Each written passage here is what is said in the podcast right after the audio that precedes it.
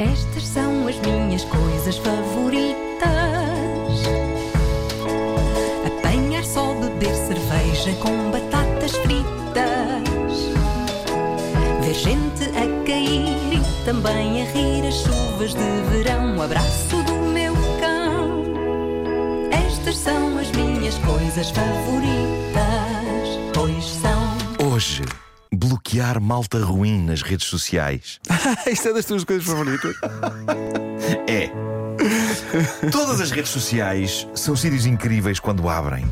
E sim, há mais redes sociais que o Facebook, o Instagram e o Twitter. Várias delas melhores do que qualquer uma destas três.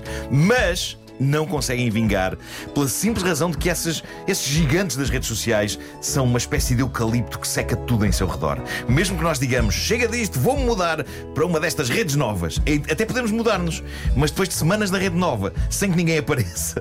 Constatamos que estamos escravos dos três gigantes. E é tristíssimo. Mas sim, no início eram sítios incríveis. Toda a gente se porta bem. É como uma malta que compra um carro novo e tem imenso cuidado com ele no início. Mas quem queremos enganar? Somos seres humanos. Somos capazes de coisas lindas como arte, poesia, humor. Mas infelizmente somos também umas bestas que não merecem coisas bonitas e depressa a coisa dá para o torto. E sim, há uns tempos eu encetava longas conversas com bestas nas minhas redes sociais. Era um misto de revolta com as alarvidades que elas diziam e uma tentativa vã de compreender porque é que o diziam.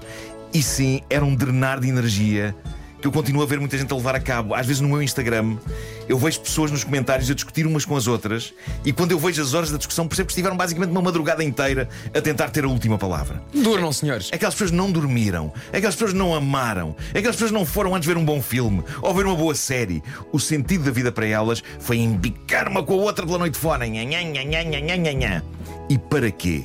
Alguém ganhou alguma coisa com isso? Rigorosamente ninguém.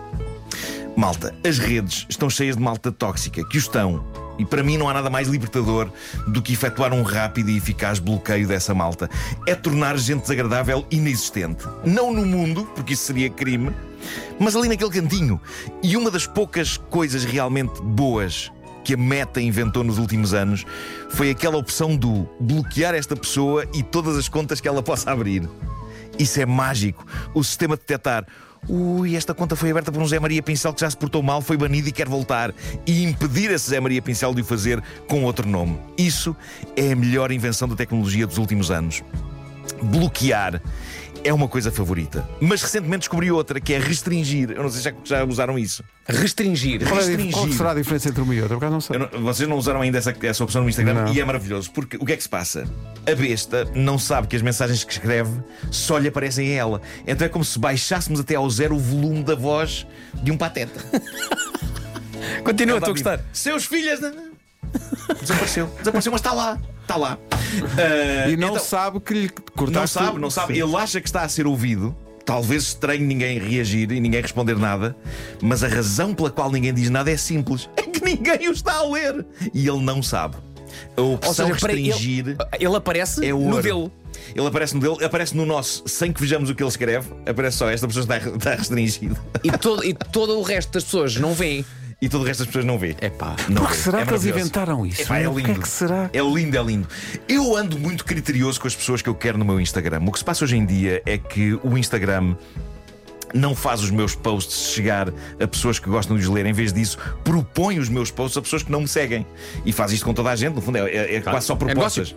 Ah, o que faz com que apareçam mais pessoas irritadas no meu Instagram. E faz sentido. Eu também ficaria se me servissem posts de malta na qual eu não tenho qualquer interesse. Portanto, eu sei.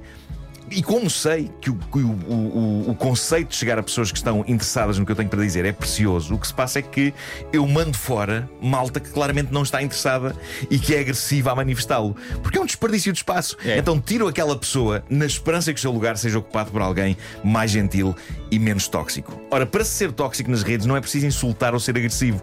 Eu ontem achei por bem expulsar um senhor que perante uma foto super inocente e querida que eu publiquei, onde eu estou com a minha mãe e com a minha irmã, o senhor escreveu apenas foto muito má. Não há aqui nada insultuoso ou particularmente agressivo. O senhor deu uma opinião sobre a qualidade da fotografia, foi livre de o fazer. Mas a questão que eu coloco é esta: será que com tanta gente que se queixa que não vê os meus posts, eu quero ter aqui um senhor cujo único comentário a uma foto simples de uma família é foto muito má. Se calhar não quero. Se calhar não quero. E tenho esse direito. Portanto, puxei o autocolismo e o senhor foi pela pia cibernética. E foi uma coisa favorita. Magnífica Bravo. imagem, pá, magnífica Estas imagem. são as minhas coisas favoritas. Não sabia disso, restringir. É ótimo. Restringir é uma ótima ideia. Lourenço, conhece o restringir? Já usaste restringir? É incrível. É porque o restringir tem um certo. Há uma certa maldade, não é? Há, há certo- maldade, há, porque o bloquear pode levar a pessoa que é bloqueada a dizer Ei, ele bloqueou-me, sou muito bom. O restringir não. Não. O restringir é baixar o volume da pessoa até desaparecer. E ele está lá em baixo. Pá, não sei, não sei o que é que estás a dizer. Mas continua à vontade.